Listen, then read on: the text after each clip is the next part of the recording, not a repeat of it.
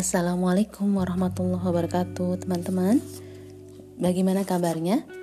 Alhamdulillah Hari ini saya akan coba share lagi Sesuatu yang mungkin dan bisa bermanfaat untuk yang lain ya. Saya akan coba share Atau bedah buku ya Sedikit demi sedikit dari buku The Secret of Enlightening Parenting Mengasuh pribadi tangguh menjelang generasi gemilang Buku ini ditulis oleh Bu Oki Fitriani bersama teman-teman hasil dari pelatihan bersama beliau bersama Bu Oki Fitriani. Jadi buku ini bagus banget gitu, buku tentang parenting yang membahas hal-hal detail tentang bagaimana kita mengasuh anak-anak kita. Nah, saya akan coba sedikit bahas dari awal tentang anakku tamu istimewa dari Tuhanku. Itu judul babnya ya.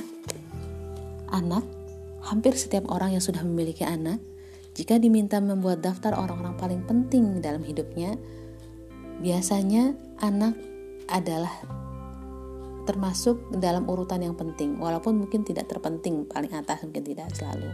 Tapi kadang-kadang ada juga yang nomor satu. Nah, terus apakah benar dalam kenyataannya? Mari kita cermati dan bandingkan. Ketika seorang ibu atau seorang ayah dapat tugas memimpin sebuah perusahaan atau bekerja di sebuah organisasi atau proyek penting, apa yang biasanya dilakukan oleh ayah ibu tersebut? Bukankah biasanya mereka akan menyusun visi dan misi yang tertulis dengan jelas, menentukan target-target pencapaian, mengevaluasi hasilnya dalam rapat kerja yang terjadwal, membuat catatan-catatan evaluasi atau hal-hal yang perlu diperbaiki, dan berdebar menunggu hasil evaluasi kinerja dari pihak yang terlibat, mempersiapkan strategi komunikasi yang terbaik, dan lain-lain. Sedetail itu ya, gitu. Nah, lalu apakah yang kita sudah lakukan ketika Tuhan memberikan tugas penting kepada kita? Ini untuk ayah bunda ya, sebagai pemimpin bagi anak-anak kita. Sudahkah kita memiliki visi dan misi yang jelas dan tersosialisasikan pada seluruh anggota keluarga? Adakah catatan pencapaian? Sudahkah mengevaluasi hal-hal yang perlu diperbaiki? Apakah sudah dengan sungguh-sungguh mendesain strategi komunikasi yang efektif untuk menanamkan nilai-nilai baik pada anak-anak, menambah ilmu yang diperlukan, atau paling tidak memiliki jadwal pertemuan keluarga untuk mendapatkan umpan balik dan membahas isu-isu yang dianggap penting oleh setiap anggota keluarga. Jika setiap tahun para ayah atau ibu berdebar-debar menunggu hasil evaluasi kinerja, apakah juga secara berkala menanyakan harapan dan penilaian anak terhadap dirinya? Ya, begitu banyak harapan ayah dan ibu pada anak, berharap anak tumbuh cerdas, sehat, hebat, soleh, dan solehah, namun kerap kali lupa bertanya apa harapan anak-anak terhadap kita. Nah, teman-teman, ketika saya membacakan ini saya ikut bermuhasabah nih, introspeksi. Saya sudah belum ya gitu. Kayaknya ada yang sudah, tapi ada yang belum juga. Nah, padahal kesungguhan tercermin dari seberapa besar daya upaya kita menyempurnakan ikhtiar, bukan sekedar seberapa sering kita memikirkannya.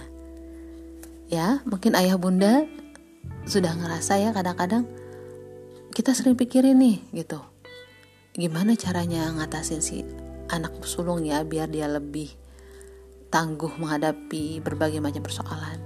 Atau bagaimana ya ngatasin anak tengah biar dia tidak merasa dibuat pilih kasih oleh orang tuanya dan lain-lain? Tapi sudahkah kita berikan ikhtiar terbaik kita? Nah Ya, tidak sedikit anak-anak yang hanya mendapatkan sisa-sisa tenaga ayah ibunya karena mereka bekerja seharian di kantor untuk mencari nafkah. Atau peran sebagai orang tua hanya dianggap sebagai rutinitas karena ayah ibu tinggal di rumah. Apakah sungguh selaras antara pernyataan kita bahwa anak itu adalah bagian dari sosok penting kehidupan kita dengan perbuatan kita yang se senyatanya?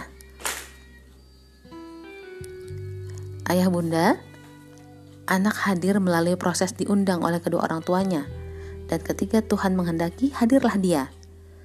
Seberapapun keras usaha Anda untuk mendapatkannya maupun mencegahnya, ya kan? Maka selayaknya kita sebagai orang tua yang diberikan tamu istimewa berupa anak, kehadirannya menjadi sebuah assignment dari Tuhan. Perlu usaha istimewa pula untuk melaksanakan tugas ini.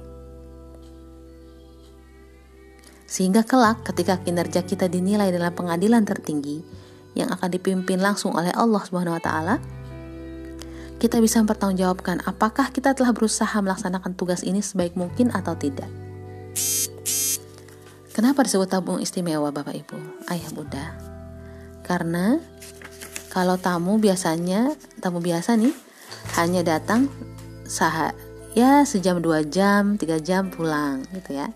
Sementara anak anak kita adalah tamu istimewa. Yang dia hadir sejak awal kehidupan anak kita sampai akhirnya dia kita titipkan kembali gitu ya kepada nanti pasangan hidupnya. Ya mereka bisa tinggal belasan tahun bersama kita ya kan? Berat bisa jadi lelah sudah tentu namun kabar baiknya adalah tamu inilah kelak yang bisa menjadi penolong Anda, penolong kita di depan pengadilannya. Mengaliri kita dengan amal yang tak terputus bahkan bisa menghadiahi kita mahkota di surga seperti yang telah dijanjikan Allah ketika anak-anak kita bisa hafal Quran. Nah, oke, okay, itu dulu ayah bunda. Insya Allah next kita akan bahas tentang prinsip pengasuhan apa saja gitu ya. Semoga kita bisa bermanfaat bagi anak-anak kita. Yuk, terus stay tune di Cari Makna bersama Emma Indirawati. Terima kasih. Assalamualaikum warahmatullahi wabarakatuh.